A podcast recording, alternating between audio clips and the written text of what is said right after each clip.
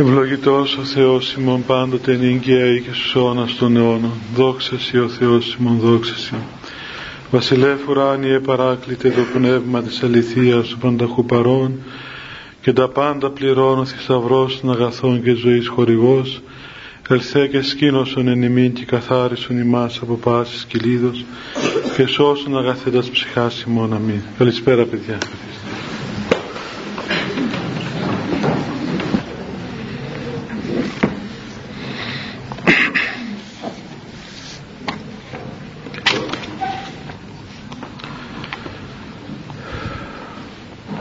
Παιδιά, ελάτε πιο μέσα για να μπουν και οι άλλοι να μην μένουν έξω στην κρίμα.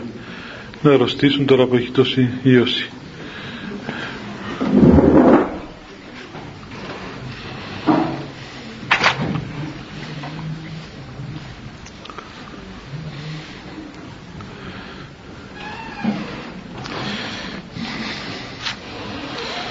Είχαμε μιλήσει την προηγούμενη φορά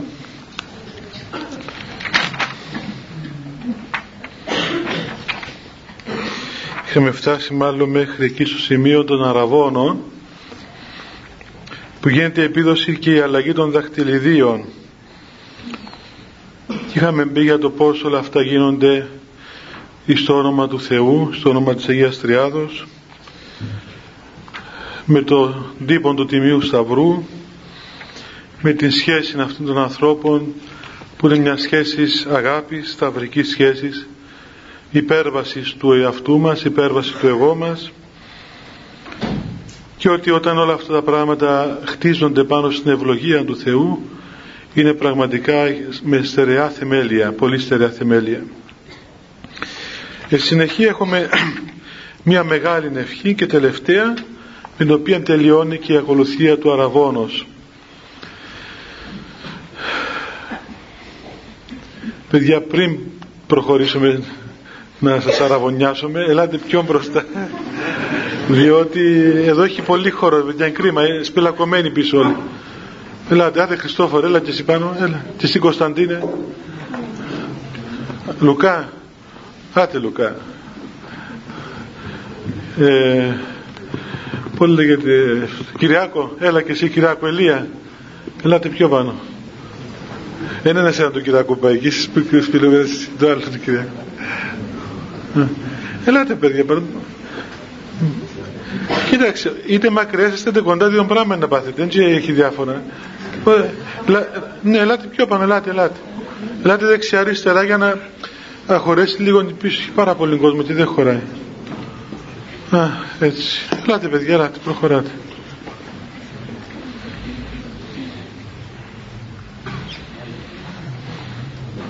Λοιπόν, Λέει λοιπόν αυτή η ευχή παιδιά ως εξής. Θα διαβάσω λίγο στα αρχαία και μετά το μεταφράσουμε στα νέα ελληνικά για να το καταλάβετε. Κύριε ο Θεός ημών, ο το παιδί του Πατριάρχου Αβραάμ συμπορευθεί στην τη Μεσοποταμία, στελωμένον υφεύσαστε το Κυρίο αυτού Ισαάκ γυναίκα και διαμεσητείας εδρεύσεως αραβωνήσαστε τον Ρεβέκαν αποκαλύψας.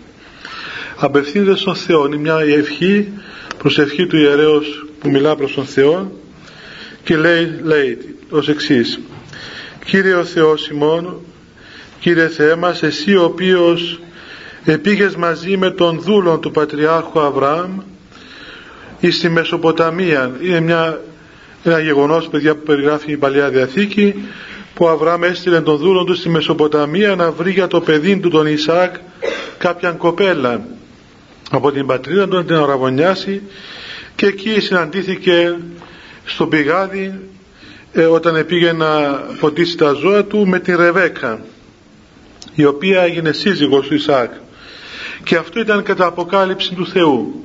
Έτσι λοιπόν απευθύνεται στο Θεό και λέει εσύ Θεέ μου ο οποίος έκαμες τρόπον την αυτόν το συνοικέσιο έτσι εσύ εκανόνισες να τακτοποιηθεί το παιδί του Αβραάμου Ισάκ να λάβει ο σύζυγόν του την, την Ρεβέκα εκεί στο, στο, στο Φρέαρ που πήγαν να ποτίσουν τα ζώα τους. Και αυτό το έκαμε ο ίδιος ο Θεός μέσα στην πρόνοια του. Εδώ παιδιά θέλω να πω το εξής ότι όπως όλοι μας στη ζωή βέβαια αλλά και σε αυτό το σημείο να ξέρετε το σημείο του γάμου είναι, που είναι τόσο πολύ σημαντικό για κάθε άνθρωπο και τόσο σοβαρό και τόσο σπουδαίο για όλη τη ζωή του ανθρώπου και για την παρούσα ζωή και για τη μέλουσα ζωή έτσι. Είναι κάτι το οποίο είναι, ρυθμίζει πολλές φορές όλη την πορεία μας μέσα στον κόσμο αυτό. Αλλά όπως και κάθε λεπτομέρεια της ζωής μας όπως μας είπε ο Χριστός ότι ούτε μία τρίχα από το κεφάλι μας δεν πέφτει εάν ο πατήρ μόνο ουράνιος δεν το επιτρέψει και δεν είναι ότι ο Θεός ασχολείται με τις τρίχες της κεφαλής μας βέβαια. Έτσι δεν ασχολείται με τρίχες ο Θεός αλλά θέλει να πει ότι η ζωή του ανθρώπου δεν είναι έτσι αφημένη στην τύχη της. Δεν είναι απρονόητος η ζωή του ανθρώπου. Ο Θεός έχει την πρόνοια του για τα πάντα. Τα πάντα ο Θεός τα ξέρει, τα βλέπει, τα γνωρίζει χωρίς να καταργεί την ελευθερία του ανθρώπου. Δεν καθορίζει ο Θεός παιδιά τη ζωή μας έτσι. Δεν την καθορίζει ο Θεός ο Θεός τη γνωρίζει όμως. Τη γνωρίζει χωρίς να την καθορίζει. Αυτό είναι το μυστήριο του Θεού που ίσως είναι δύσκολο πολλές φορές να το εννοήσουμε. Πως ο Θεός ξέρει ένα πράγμα αλλά δεν είναι αυτός που το καθορίζει. Και αυτό και ο άνθρωπος είναι απόλυτα ελεύθερος να ρυθμίσει τη ζωή του όπως θέλει. Σήμερα είναι ε, καλός αύριο γίνεται κακός. Σήμερα είναι Άγιος αύριο γίνεται αμαρτωλός. Σήμερα ξέρω εγώ είναι μαύρος μετά γίνεται άσπρος. Έχει ελευθερία και αυτή την ελευθερία του δεν ευθύνεται κανένας άλλος παρά μόνο απόλυτα ο ίδιος ο άνθρωπος. Δεν ευθύνεται κανένας. Όμως ο Θεός αφού γνωρίζει τα πάντα στη ζωή μας αυτό το πράγμα το οποίο είναι τόσο σημαντικό το γεγονός του γάμου μας δεν είναι έξω από τη γνώση του Θεού.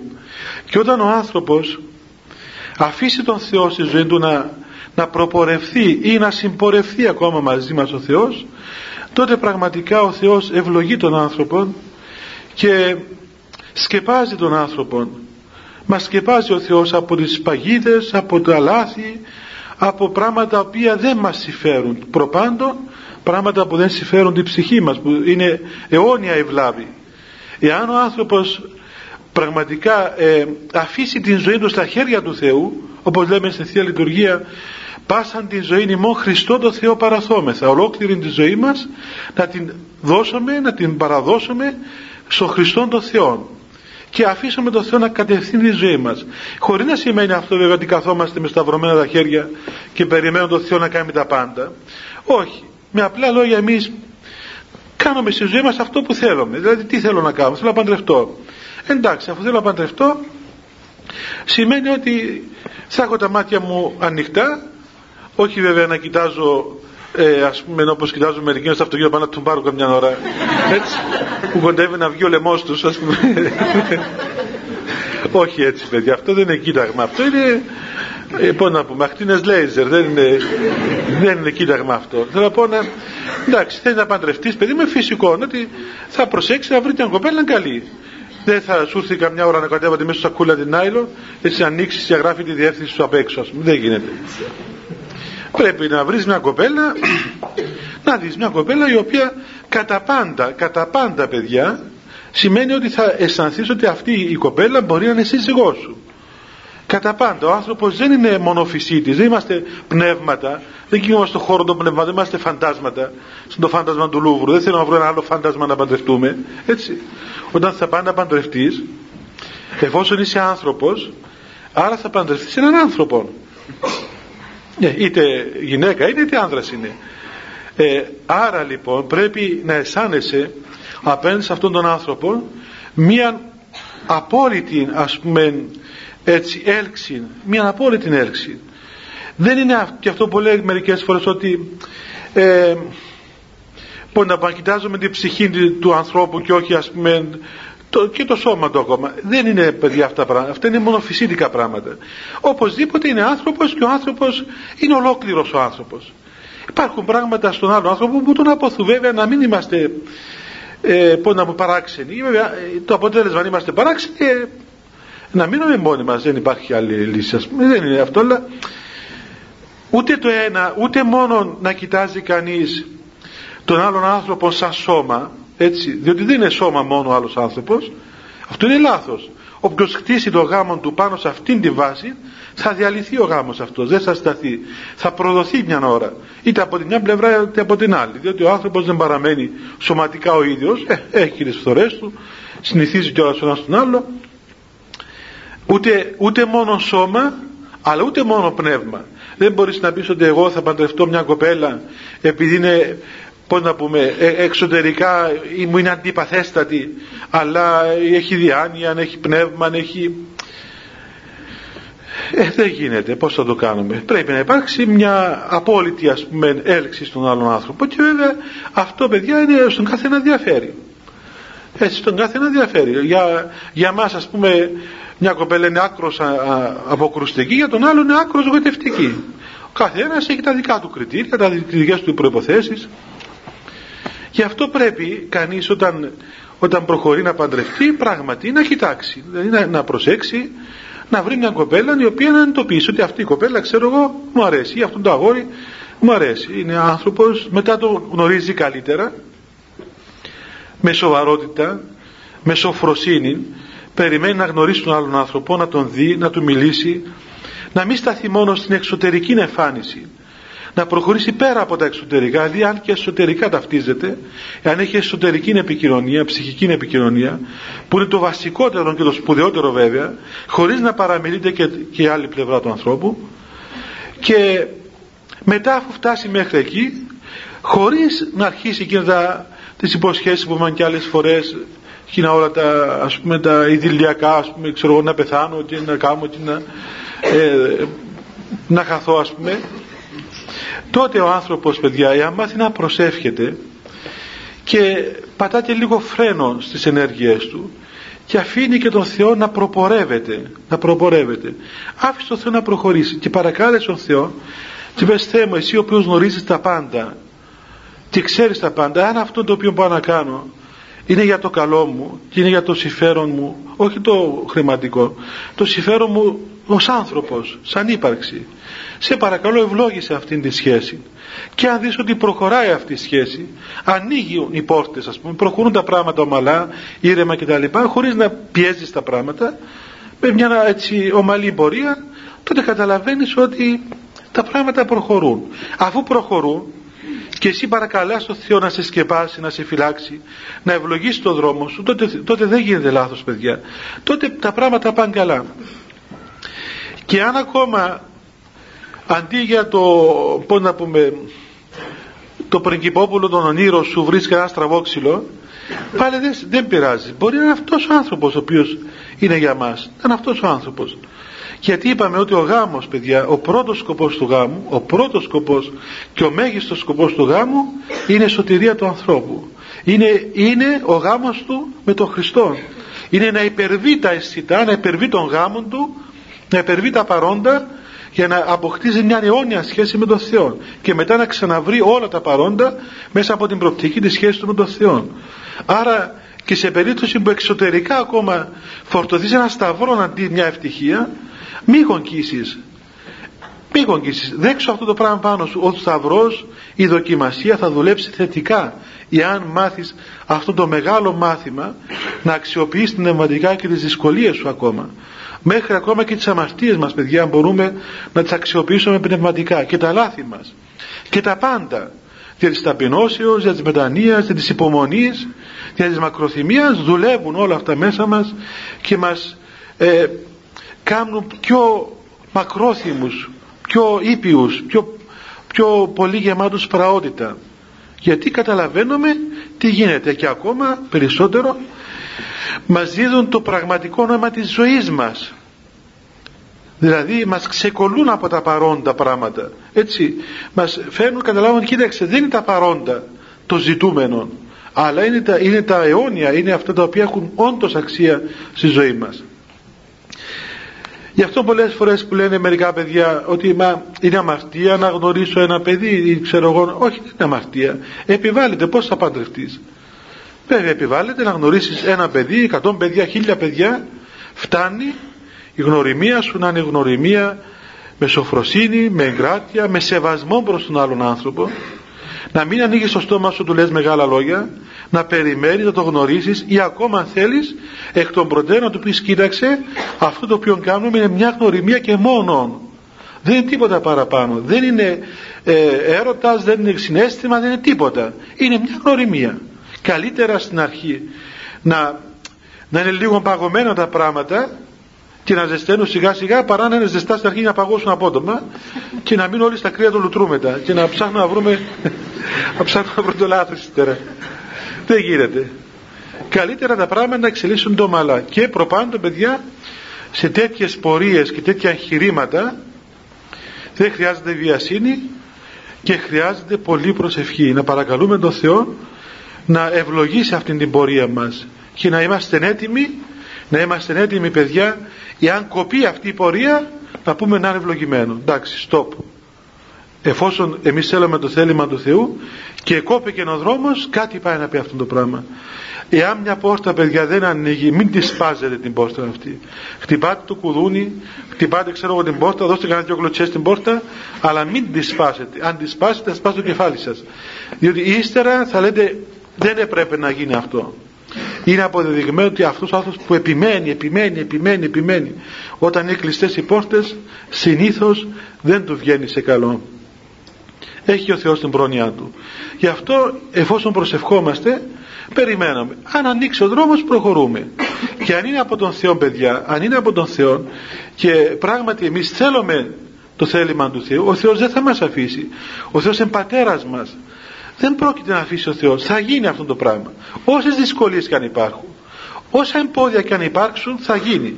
Και αν εμείς ζητούμε το θέλημα του Θεού και παρακαλούμε τον Θεό να κάνει το θέλημά του εάν δεν είναι για το συμφέρον μας τότε θα κλείσει ο Θεός το δρόμο.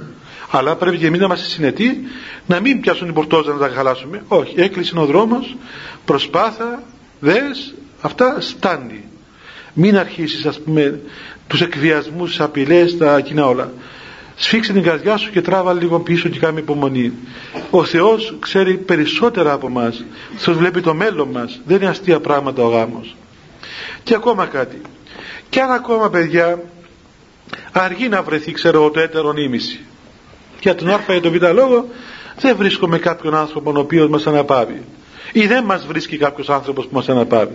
Θυμάμαι όταν πήγα εγώ στην Αγγλία συνήντησα τον ε, τον καλαδερφό μου. Έτσι δεν λέγεται καλαδερφός μου αυτός που ο γιος της νούνας μου.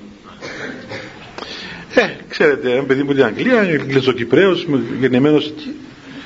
Του λέω λέει μου η μάμα του πέτω τίποτα παντρευτεί ξέρω εγώ ε, είχαμε και χρόνια να δοθούμε είχαμε 20 χρόνια να με το δέμαστε μωρά που βρεθήκαμε μετά εγώ έφυγα στο Άγιον Όρος αυτός ήταν στην Αγγλία. Τέλος πάντων βρεθήκαμε στην Αγγλία εγώ μοναχός εκείνος ε, ένα πλουσιόπεδο, Αγγλοκύπριος. Του λέω άντε ρε Χριστό άντε και μου αποφάσισε να παντρευτείς παιδί μου. Ε, τι να το πω αφού είμαι μάνα του έπρεπε να, να ευχαριστήσω νούνα μου. Μου λέει μου πάτερ εγώ έχω αποφασίσει οι γυναίκες δεν αποφάσισαν ακόμα λοιπόν μέχρι που να βρούμε ή να μας βρουν Καλό είναι να έχουμε υπομονή παιδιά, να έχουμε υπομονή.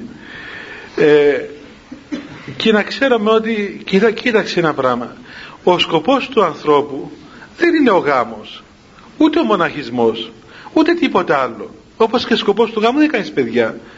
Ο σκοπός του ανθρώπου είναι η σχέση του, η αιώνια σχέση με τον Θεό. Αυτό είναι το πρώτο ζητούμενο. Αν αυτό το επιτύχει κανείς, τότε είναι πλήρης αυτός ο άνθρωπος. Και μέσα στο γάμο, εάν πετύχεις το σκοπό του γάμου, Εντάξει, μπορεί να μην κάνεις παιδιά, μπορεί να μην είναι για τον Α ή τον Β λόγο.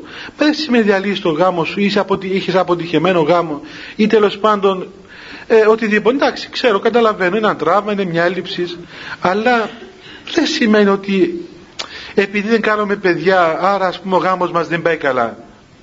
Ο σκοπός του γάμου είναι άλλος, ο σκοπός της ζωής μας είναι άλλος. Και κάνουμε υπομονή, περιμένουμε, προσπαθούμε, περιμένουμε, δεν αγχωνόμαστε ανακαλύπτουμε στη ζωή μας την πραγματική της αξία την πραγματική της υπόσταση. Δεν έχει σημασία παιδιά είτε το ένα είτε το άλλο. Αυτά είναι παρερχόμενα πράγματα. Είναι του παρόντος βίου. Εντάξει έχει κάθε πράγμα ας πούμε τις ωραιότητες του. Αλλά ποιος είπε ότι και κάθε τρόπο ζωής δεν έχει και μια ωραία όψη. Να μην μας πιάνει το άγχος. Θυμάμαι μια φορά ήρθε στον κύριο Παΐσιο ένας σας είπα ήρθε ένα παιδί απελπισμένος αυτό του λέει γέροντα είμαι 37 χρόνια και ακόμα δεν παντρεύτηκα. Κα, κα, είχε κατάθλιψη είπα δεν παντρεύτηκα 37 χρόνια και δεν παντρεύτηκα ο γέροντας του λέει ρε παιδάκι εγώ είμαι 70 και δεν παντρεύτηκα κάμια υπομονή έχεις ακόμα. Τι γίνεται να κάνει κι αυτός δεν πρέπει να αναπαύσει τον κόσμο όλο λοιπόν θέλει να πω παιδιά πίσω από αυτά τα αστεία έχει ένα νόημα ότι τούτα τα πράγματα είναι ωραία, είναι καλά. Κάθε πράγμα στην ώρα του, στον τόπο του. Αλλά εάν δεν μάθετε να ανακαλύψετε το σκοπό της ζωής σας το νόημα της ύπαρξης σας και νομίζετε ότι το νόημα της ζωής σας είναι ο γάμος ή είναι ένας άνδρας ή μια κοπέλα ή είναι τα παιδιά ή είναι ξέρω εγώ οι σπουδές ή οτιδήποτε τότε σημαίνει ότι περιορίζετε το νόημα της ζωής σας και ειδωλοποιείτε ένα πράγμα που δεν είναι απόλυτο, είναι σχετικό ώστε αν αυτό το πράγμα συντριβεί μια ώρα είτε λέγεται γάμος, είτε λέγεται σπουδές, είτε λέγεται υγεία δική μας, έτσι μπορεί να πάθουμε κάτι, να αρρωστήσουμε και να μην μπορέσουμε να προχωρήσουμε.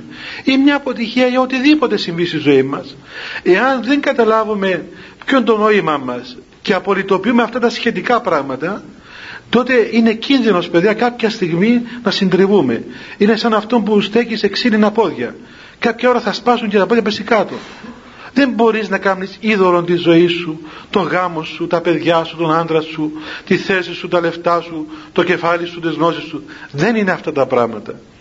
Πρέπει να βγούμε πάνω από αυτά τα πράγματα ώστε να έχουμε και ειρήνη μέσα στη ζωή μας.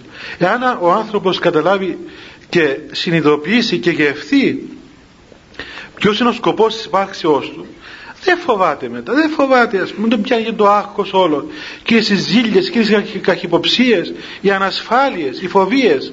Πού επίες, πού ήρθες, πού ήσου, με ποιον μίλησες, τι έκαμες, με απάντησες, δεν με απάντησες, πώς με απάντησες, πόσες φορές, με πόσους τρόπους, πού μα, μα τι χρειάζονται αυτά τα πράγματα ας πούμε. ανασφάλειες, φοβίες, γιατί; Γιατί; Διότι, διότι δεν είχες άλλο σκοπό από αυτόν δεν βγήκες πάνω από αυτά τα πράγματα. Και βασανίζεις και τον άλλον άνθρωπο έτσι. Και αγχώνεσαι, κουράζεσαι και κουράζεις. Όταν κουράζεσαι κουράζεις και τους άλλους ανθρώπους. Και ένας γάμος που έχει κούραση μέσα κάποια στιγμή θα, θα κρεπάρει αυτός ο γάμος. Δεν θα σταθεί. Είναι αδύνατο όταν, όταν κουράσεις τον άλλον άνθρωπο δεν μπορείς. Δηλαδή κάποια ώρα θα γεράσει αυτή η σχέση. Να είμαστε σίγουροι λοιπόν παιδιά ότι ο Θεός έχει τη μέρημνα του και αυτό μιλά όλη, όλη η αποκάλυψη του Θεού. Έτσι εδώ στην Παλαιά Διαθήκη ο Θεός πήγε μαζί με το δούλο στην Μεσοποταμία για να βρει στον Ισάκ μια γυναίκα τη Ρεβέκα. Ήταν μέσω σχέδιο του Θεού μέσα στην πρόνοια του Θεού. Γιατί, γιατί ο Αβραάμ ο πατέρας του προσευχήθηκε στον Θεό και επεκαλέστηκε την βοήθεια του Θεού. Αλλά από τη στιγμή που παρακαλεί στον Θεό να, να κάνει το θέλημά του σημαίνει ότι είσαι έτοιμο να το αποδεχθείς. Όχι να μεταθέσεις το δικό σου.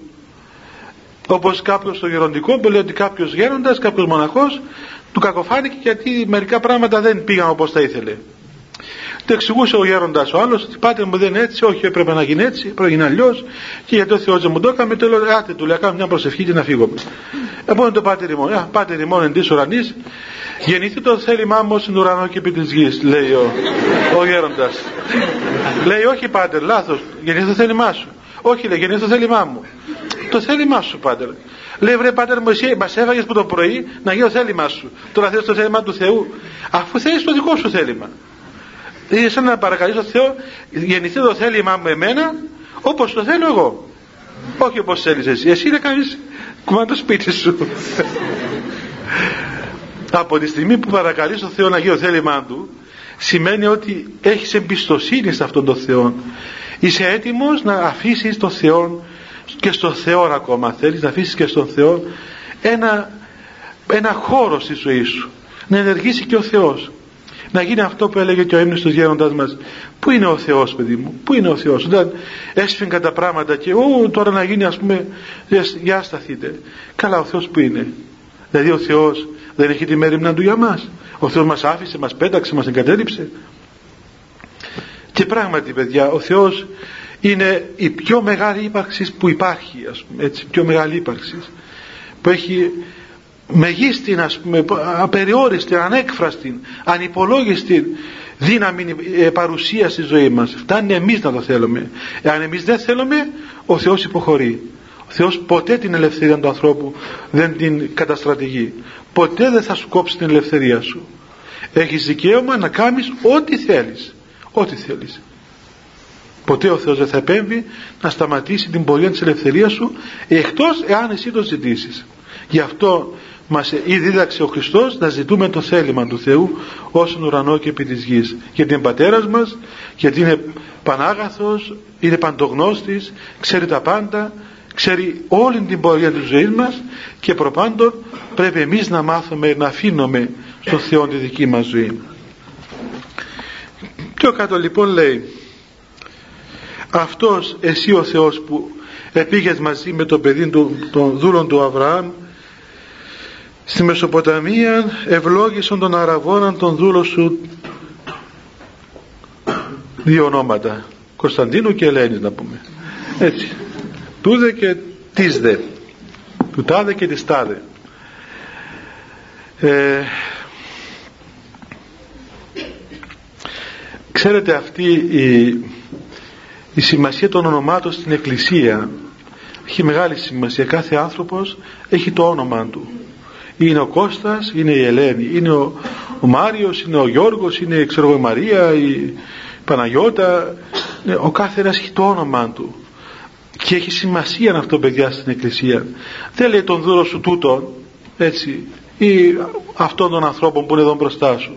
Όχι αυτοί οι δύο άνθρωποι έχουν το δικό τους όνομα. Αυτό έχει τεράστια σημασία. Είναι πρόσωπα συγκεκριμένα μοναδικά ανεπανάληπτα όπως ο Θεός είναι πρόσωπο αυτά είναι πρόσωπα τα οποία καλούνται να αποκτήσουν μια προσωπική σχέση με τον Θεό Πατέρα τους και συνεχεία μια προσωπική σχέση μεταξύ τους. Αυτά δύο πρόσωπα. Δεν είναι πώς να πούμε δεν έχουν επίθετα δεν λέμε στην εκκλησία επίθετα. Ο κύριος Νικολάου και ο κύριος ξέρω εγώ Φίβου να πούμε. Έτσι. Δεν θέλει επίθετα ο Θεός. Δεν έχει επίθετα ούτε τηλέφωνα ούτε διευθύνσεις. Έχει συγκεκριμένα πρόσωπα τα οποία ήσταν μπροστά στο Θεό. Μου κάνει εντύπωση ξέρει καμιά φορά το έχω ακούσει παιδιά για να το προσέξετε. Αύριο που να παντρευτείτε ή όσοι είστε παντρεμένοι ή όσοι είστε αραβωνιασμένοι κτλ. Να προσέξετε να διατηρείτε τα ονόματα των άλλων ανθρώπων. Όταν πάει να συστήσεις ας πούμε τη σύζυγό σου μην πεις απ' εδώ είναι η σύζυγός μου απ' εδώ είναι η Ελένη η σύζυγός μου. Διότι δεν είναι ανώνυμο αυτό το πρόσωπο δεν είναι ένα πράγμα που είναι η σύζυγός σου ας πούμε έτσι. Ούτε είναι η γυναίκα του τάδε ή ο άντρας της τάδε πώς, ο άντρας της τάδε ή τα παιδιά του τάδε.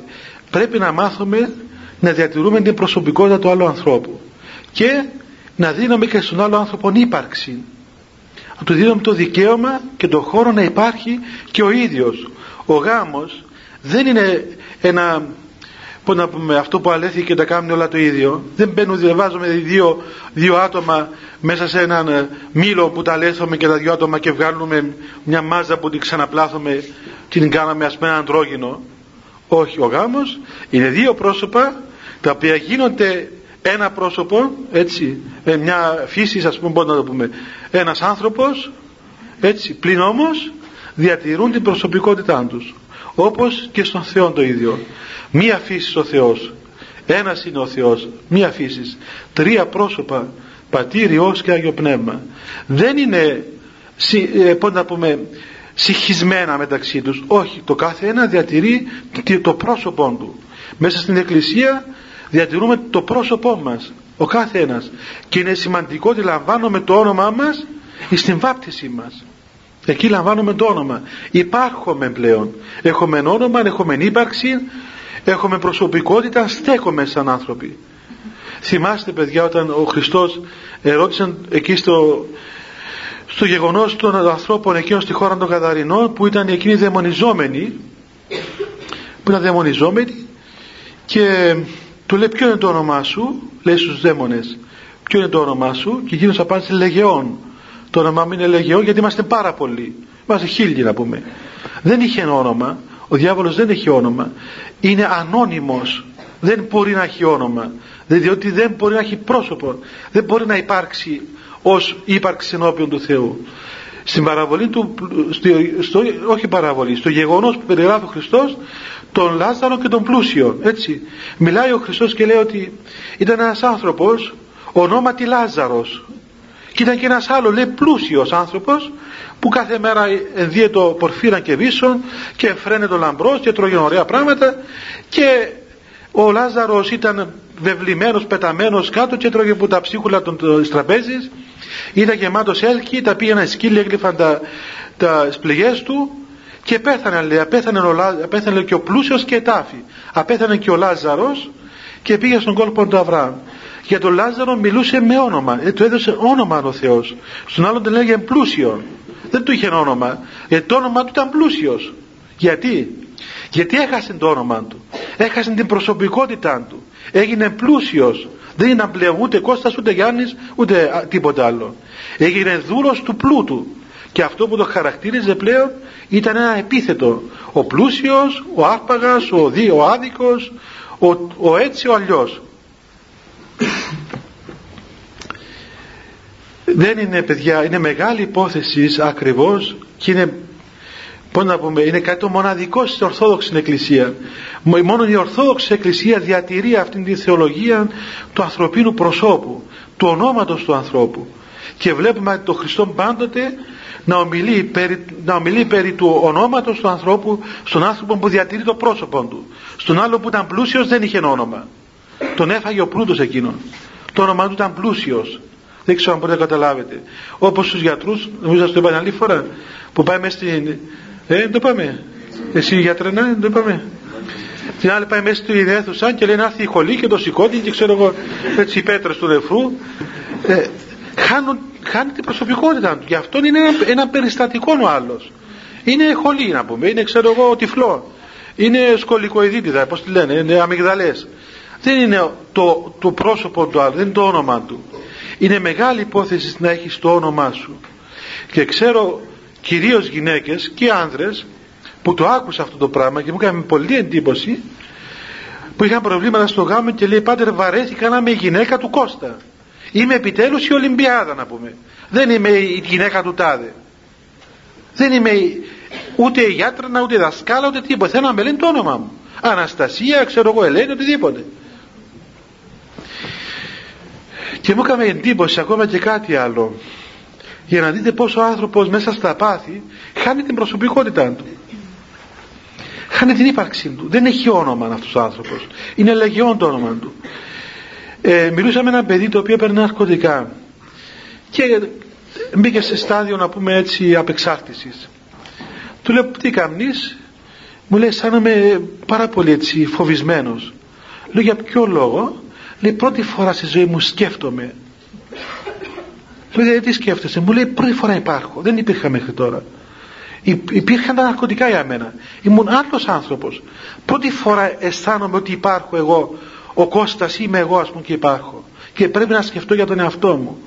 Δηλαδή, πώς να πω αυτό που λέει οι πατέρες ότι η αμαρτία αποκεφαλίζει τον άνθρωπο, σου βγάζει το κεφάλι σου και βάζει άλλο κεφάλι και είσαι άλλο κεφάλι. Άλλο, δεν υπάρχεις δεν υπάρχεις. Λειτουργείς κατά άλλον τρόπο. Λειτουργείς σαν πάθος πλέον. Είτε οτιδήποτε πάθος λέγεται παιδιά. Είτε λέγεται ας πούμε φιλαργυρία είτε λέγεται κακία είτε λέγεται ιδιοτέλεια είτε λέγεται ξέρω εγώ σαρκικά πάθη οτιδήποτε πάθος.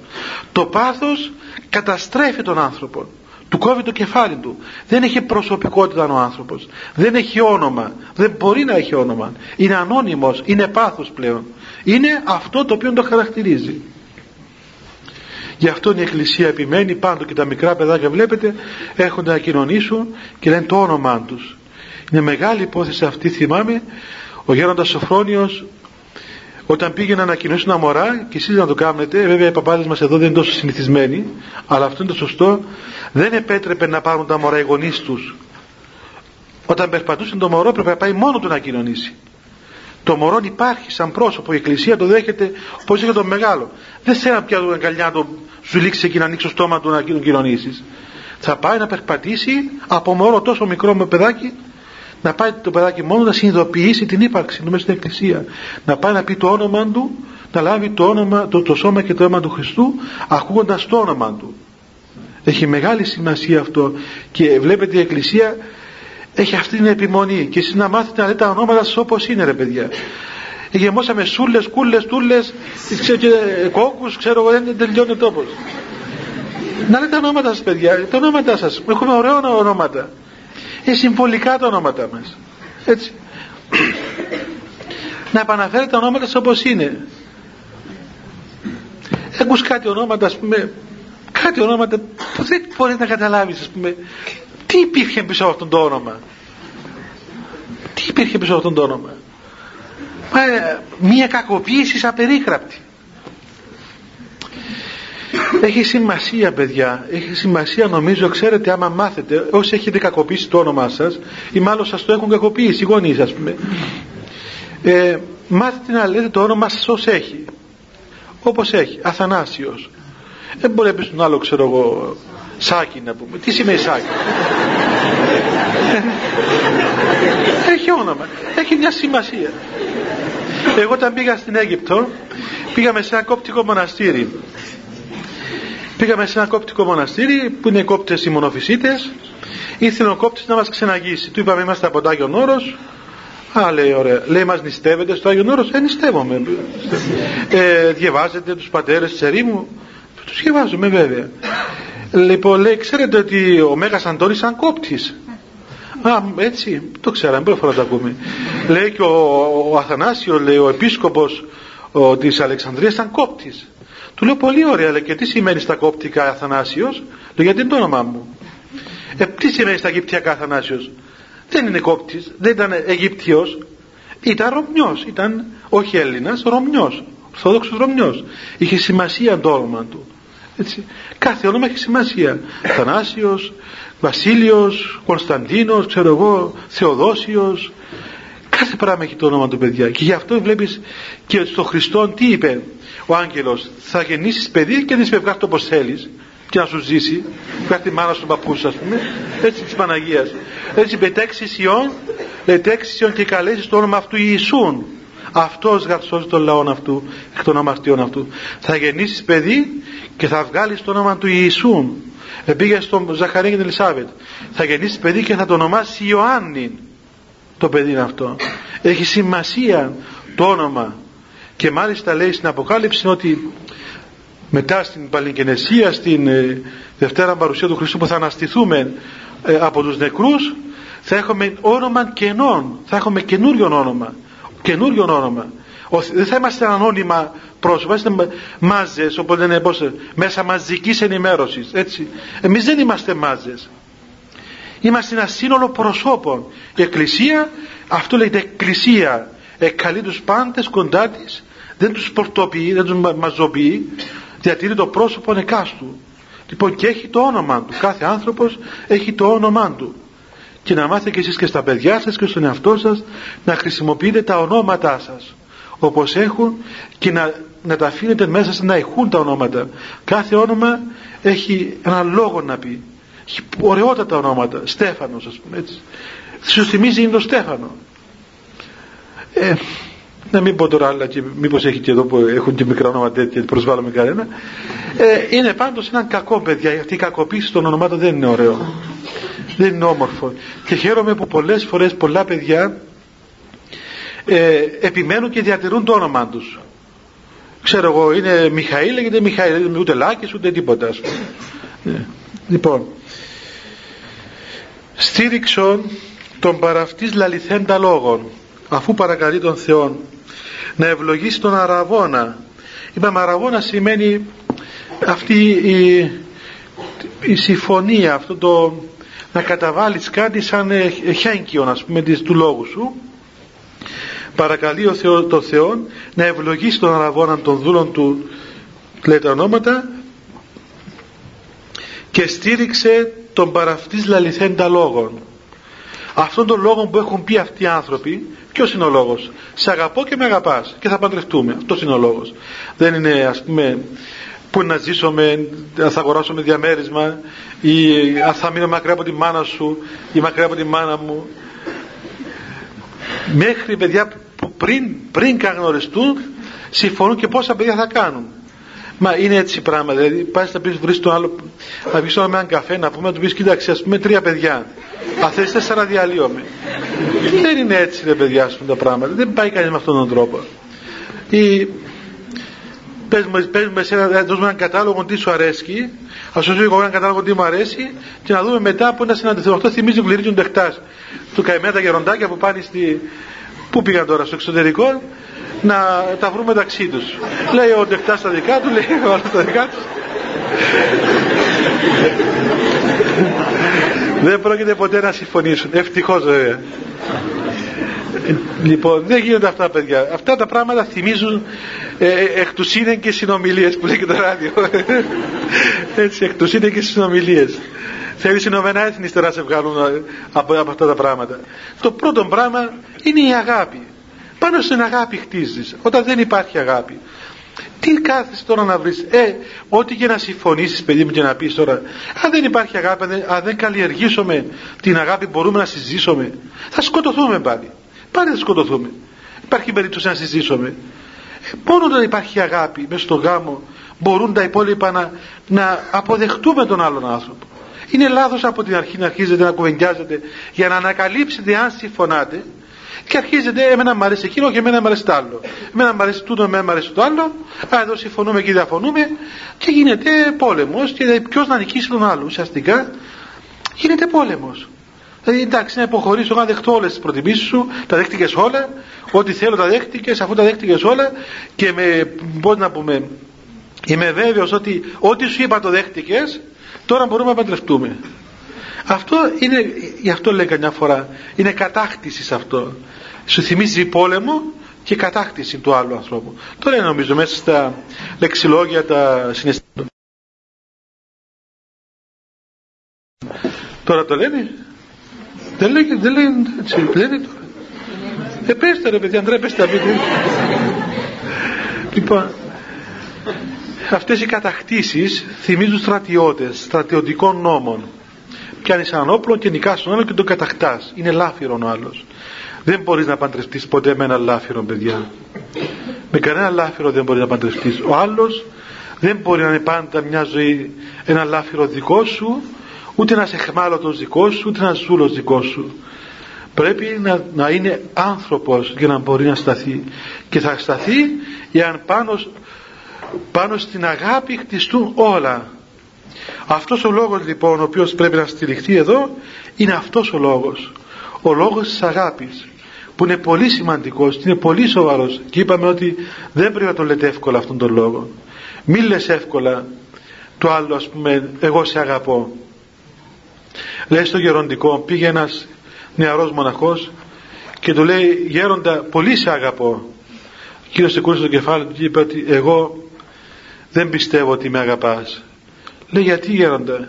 Εγώ λέει δεν βρήκα άνθρωπο ακόμα που να αγαπά πραγματικά τον άλλον άνθρωπο. Είναι μεγάλη κουβέντα να πεις στο άλλο σε αγαπώ. Σε αγαπώ σημαίνει ότι εγώ είμαι έτοιμος να πεθάνω για σένα. Να πεθάνω, όχι εσύ να πεθάνεις για μένα, όχι να σε πεθάνω για μένα, εγώ να πεθάνω για σένα. Έτσι. Δηλαδή σήμερα είναι το αντίθετο. Είμαι έτοιμος να σε πεθάνω για, για χάρη με μένα πρέπει να κάνεις το παν ας πούμε να με, να με κάνεις ευτυχισμένο ας πούμε. Και έχουν και καημένες κοπέλες. Λέει μα θέλω να κάνω το παν να τον κάνω ευτυχισμένο. Έτσι είναι παιδί μου. Να κάνεις το παν ευτυχισμένο αλλά ε, τέλος πάντων δεν είναι και απόλυτα έτσι τα πράγματα δεν είναι, είναι άλλος πως η αγάπη είναι μεγάλη υπόθεση επίσης τον άλλο σε αγαπώ και πρέπει να το λέμε έτσι με πολύ πολύ σοβαρότητα με πολύ σοβαρότητα ώστε να μην κοροϊδεύουμε τον άλλον άνθρωπο να μην κοροϊδεύουμε τον άλλον άνθρωπο, να είμαστε πολύ συνεπείς σε αυτόν το οποίο λέμε. Και για αυτός ο λόγος το οποίο πρέπει να στηρίξει ο Θεός, βλέπετε είναι αυτό το πράγμα. Και χρειάζεται τη στήριξη του Θεού. Γιατί, γιατί παιδιά αυτός ο λόγος δεν είναι απλός λόγος, είναι λόγος ζωής. Είναι λόγος που θα παραταθεί στη ζωή σου ολόκληρη και θα πολεμηθεί αυτός ο λόγος. Θα, θα δοκιμαστεί θα, θα συστεί ο λόγος αυτός στέκει ή δεν στέκει; Και πότε σύεται ο λόγος αυτός; Κάθε φορά που περνούμε μια δυσκολία μες στο γάμο μας κάθε φορά που περνούμε μια δυσκολία αυτός ο λόγος σύεται και τότε λες κοιτάζεις πράγματι στηρίζεται αυτός ο λόγος στέκει. Και είναι τραγικό να βλέπεις ανθρώπους με το πρώτο κούνημα να, να, να, πούμε, να αποχωρούν. Να λέμε δεν έκανα λάθος δεν τον αγαπούσα δεν σε αγάπησα ποτέ μου Καλά πού πήγαν και τα λόγια όλα πού πήγαν και τα λόγια όλα που έλεγες. Τον αγάπησες ποτέ σου το λες τώρα τώρα κατάλαβα ότι δεν τον αγάπησα βέβαια το, το τίμημα άλλοι το πληρώνουν. Όμως καλό είναι να προσέχουμε παιδιά να προσέχουμε. Και να ξέρετε ότι ο καλός καραβοκύρης στη φουρτούνα φαίνεται. Αν αγαπάς τον άλλον άνθρωπο αν αγαπάς τη σύζυγό σου θέλω να σε δω την ώρα που ο άλλος άνθρωπος δεν σε αγαπά πλέον. Ή έκαμε κάτι που προδίδει την αγάπη σου του προς εσένα. Εκεί θα φανείς όχι α δεν είσαι πιστός. Φύε δεν σε θέλω. Αν κάνεις αυτό δεν σε θέλω πλέον. Δεν είναι αγάπη αυτό το πράγμα. Είναι άρρωστο πράγμα. Η αγάπη είναι να πεθάνεις για τον άλλον άνθρωπο. Λέει, λέει η Γραφή ότι αυτό είναι το σημείο εν τούτο συνίστηση ο Θεός την προς εμάς αγάπη. Σε αυτό το σημείο ο Θεός είναι το σημείο της αγάπης του ότι όντων ημών αμαρτωλών υπέρ ημών Χριστός απέθανε. Δηλαδή αυτό είναι το μεγάλο το κέντρο τη ουσία της αγάπης του Θεού όχι διότι απέθανε για μας που τον αγαπούσαμε αλλά ότι απέθανε για μας που τον μισούσαμε που δεν τον θέλαμε δεν τον ζητήσαμε δεν τον επιθυμήσαμε δεν τον διαλέξαμε. Έτοιμον αμαρτωλών όντων Χριστός υπέρ ημών απέθανε το να πεθάνεις για έναν που σε αγαπά είναι εύκολο. Και να πεθάνεις για έναν που σε μισά δεν είναι εύκολο. Για να πεθάνεις για τον εχθρό σου είναι ακόμα πιο δύσκολο. Μα αυτό είναι η αγάπη. Αυτό έκανε ο Χριστός. Απέθανε για μας στιγμή που εμείς δεν το θέλαμε εμείς το σταυρώσαμε. Μέσα στο γάμο εάν πράγματι αγαπάς εκεί θα σε δω. Εκείνη την ώρα που εσύ νομίζεις σε πρόδωσε ο άλλος σε αρνήθηκε, σε απάτησε σου, πώς να πούμε, σε περιφρόνησε εκείνη την ώρα θα φανεί η αγάπη σου. Εκείνη την ώρα θα φανεί εάν στέκει αυτός ο λόγος που εσύ είπες του άλλου ανθρώπου ότι εγώ σε αγαπώ και σημαίνει μένω μαζί σου πάντοτε ό,τι και αν συμβεί. Είμαι έτοιμος να κατεβώ μαζί σου οπουδήποτε όπως μας λέει ο Χριστός. Μη φοβάσαι λέει ο Χριστός εγώ είμαι μαζί σου πάντα και στον άδειν και στην κόραση παντού. Όπου και να πάεις εγώ θα είμαι μαζί σου αυτό είναι μεγάλη παρηγοριά και είναι μεγάλη υπόθεση να δώσουμε στον άλλον άνθρωπο αυτή την εγγύηση της πραγματικής αγάπης. Αυτός ο λόγος λοιπόν οπωσδήποτε παιδιά στο διάστημα της ζωής μας θα πολεμηθεί πάρα πολύ. Θα περάσει διακοιμάσεις, θα περάσει σεισμούς, θα περάσει λέλαπες. Έτσι είναι φύση των πραγμάτων. Και, αν δεν, και να μην συμβούν απάτες θα είναι τα γεγονότα της ζωής μας. Θα θέλω που να κουραστούμε. Θα πλησιάσουν τα 40 μας, 45 μας 50 μας, θα αλλάξουν τα μυαλά μας. Θα μπούμε στα γυρατιά θα σπρίζουν τα μαλλιά μας. Όσοι θα έχουν μέχρι τότε μαλλιά θα σπρίσουν. Λοιπόν όσοι δεν τα απογιατήσουν θα τα βλέπουν άσπρα. Και πιάνει το άγχος Παναγία μας άσπρισα. Τώρα τι γίνεται μπογιά κατευθείαν. Έτσι Πού να τολμήσεις να αφήσεις άσπρη τρίχα πάνω σου; Πρέπει να την βάφεις ώστε στις σου αναπνοείς. Μήπως και τη δεις άσπρη και θυμηθείς ότι είσαι 60 χρόνων ή 50 ή οτιδήποτε. Ενώ θα τα κάνουμε σοφά ρε παιδιά. Είναι σοφά αυτά τα πράγματα. Γιατί, γιατί σου λέει παιδί μου κοίταξε, ε, άσπρες τρίχες σημαίνει ότι προσδεθείτε προσγειωνόμαστε. τι, ψε, τι περιμένεις τώρα; Φυσικά είναι τα, οι λάμπες να πούμε όπως το αεροπλάνο που ανάβει λάμπα αρχίζει κάθοδος. Έτσι. Δέστε τη ζώνη σας κάστε στο τραπεζάκι σας προσελεγγύη στη θέση σας ναι, ρίξτε τα τσιγάρα σας κάντε το σταυρό σας και κάτω ό,τι, ό,τι γίνει. Αυτός ο λόγος είναι παιδιά που έχει ανάγκη πράγματι. Ο λόγος έχει ανάγκη την ευλογία του Θεού να το καταλάβουμε ότι πρέπει να στηριχθεί πάνω στην ευλογία του Θεού. Δεν αρκούν οι δικές μας δυνάμεις παιδιά. Δεν αρκούν οι δικές μας δυνάμεις. Μόνο η ευλογία του Θεού και το έλεος του πραγματικά μπορεί να βοηθήσει τον άνθρωπο. Και να κοιτάξετε πως η Εκκλησία τρόπον την ε, ενδυναμώνει αυτόν, αυτόν τον λόγο ας πούμε. Διότι αυτά τα λόγια παιδιά της Εκκλησίας στα μυστήρια δεν είναι απλώς ευχετήρια λόγια. Είναι, είναι, είναι οντολογικά λόγια πώς να το πούμε. Είναι λόγια ε, υπαρξιακά. Είναι γεγονότα δεν είναι λόγια λαλούμενα. Όπως εμείς λέμε ξέρω εγώ τα λόγια του Θεού είναι γεγονότα. Ο Θεός είπε γεννηθεί το φως και έγινε φως. Γεννηθεί το υγεία έγινε υγεία γεννηθεί το, τα πουλιά τα άστρα έγιναν αμέσως και όταν ο Θεός λέει για της Εκκλησίας ευλόγησαν τον, τον, τον λόγο, ευλόγησαν ανθρώπους αυτούς, ευλογούνται οι άνθρωποι. Ενδυναμώνεται η σχέση. Γι' αυτό λέμε η μεγάλη σημασία παιδιά να παντρεύεστε. Μην μένετε έτσι. Γι' αυτό φθύρεται οι σχέσεις, φθύρονται οι πολυχρόνιοι δεσμοί έξω από το γάμο. Φθύρονται, καταστρέφονται, αρρωστούν. Είναι λάθος, τεράστιο λάθος να παραμένετε αραβωνιασμένοι τέσσερα χρόνια, τρία, τέσσερα και πάει κάτσε κάμε γάμο σε τέσσερα χρόνια αραβόνα τώρα. Πας εκεί ξεφυσάς και λέμε τι του την κοροϊδία όλοι ας πούμε. Εδώ παντρευτήκαμε πριν τέσσερα χρόνια εμείς. Τι κάνουμε τώρα, φακελάκια μόνο και αυτοδέσμες, τίποτα άλλο. Βεβαίωσον τον παρα... Βεβαίωσον αυτούς την παρασού Αγία Ενότητη. Λέει ακόμα ότι εσύ Θεέ μου βεβαίωσέ τους, δώσε μέσα στην καρδιά τους την βεβαιότητα, την ακράδαντη εκείνη βεβαιότητα της Αγίας Ενότητός σου. Όπως εσύ είσαι ενωμένος με τα, με τα άλλα πρόσωπα της θεότητος είσαι ένα μαζί με αυτά τα πρόσωπα είσαι Θεός ενότητος καλή σου πάντα σε ενότητα. Ο Θεός μας ενώνει παιδιά και ο διάβολος μας χωρίζει. Μόνο ο διάβολος χωρίζει. Ο Θεός ενώνει τον άνθρωπο. Λοιπόν αυτή την Αγία Ενότητα του Θεού παρακαλεί ο ιερέας να ευεβεβαιώσει ο Θεός στις καρδιές των ανθρώπων αυτών. Βεβαίωσον αυτούς την παρασού Αγία Ενότητη. Σίγαρα απαρχής μάλλον να μην πάμε εκεί γιατί έχει να μείνουμε εδώ.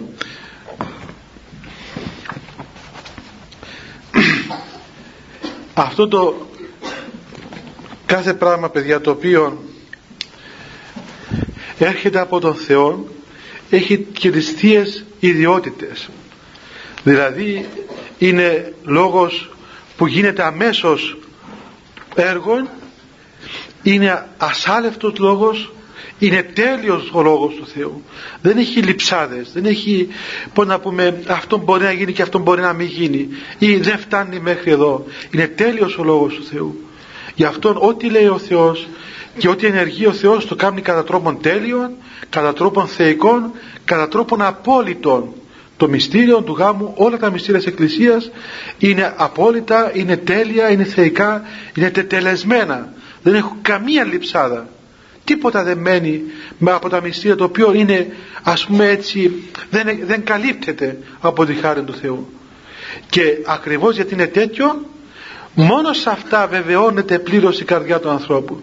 Στα άλλα όλα παιδιά πάντα υπάρχει μα είναι έτσι δεν είναι έτσι θα γίνει έτσι ή όχι αλλιώς μόνο από τον Λόγο του Θεού ο άνθρωπος έχει τελεία βεβαιότητα μέσα του. Είναι απόλυτα βέβαιος. Απόλυτα βέβαιος. Γι' αυτό λέει βεβαίωσον, βεβαίωσον την παρασού Αγία Ενότητη δηλαδή μέσα στην καρδιά τους να έρθει ακράδαντη αυτή η βεβαιότητα της ενότητας αυτών των ανθρώπων. Που όταν το αισθανθούν και είναι, είναι, το, το βιώσουν δεν σπάζει αυτή η ενότητα μετά. Δεν σπάζει. Ό,τι και να γίνει όσο και ασαλεύσει ό,τι και χτυπήσει δεν γίνεται τίποτα. Θα παραμένει ενότητα.